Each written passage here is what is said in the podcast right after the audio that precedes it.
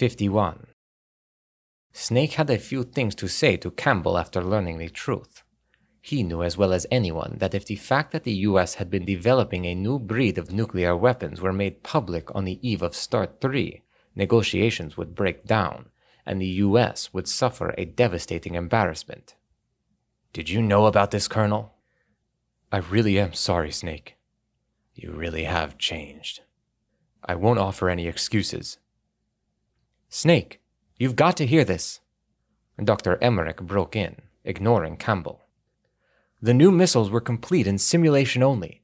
That's why they had to perform this exercise, to get field data that would back up their simulation results.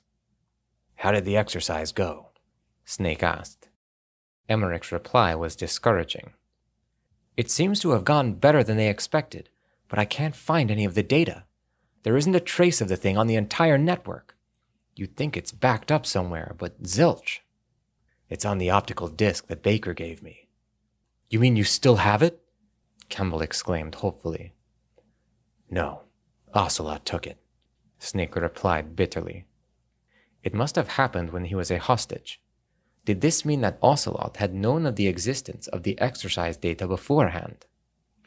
This doesn't look good, Campbell murmured, deep in thought.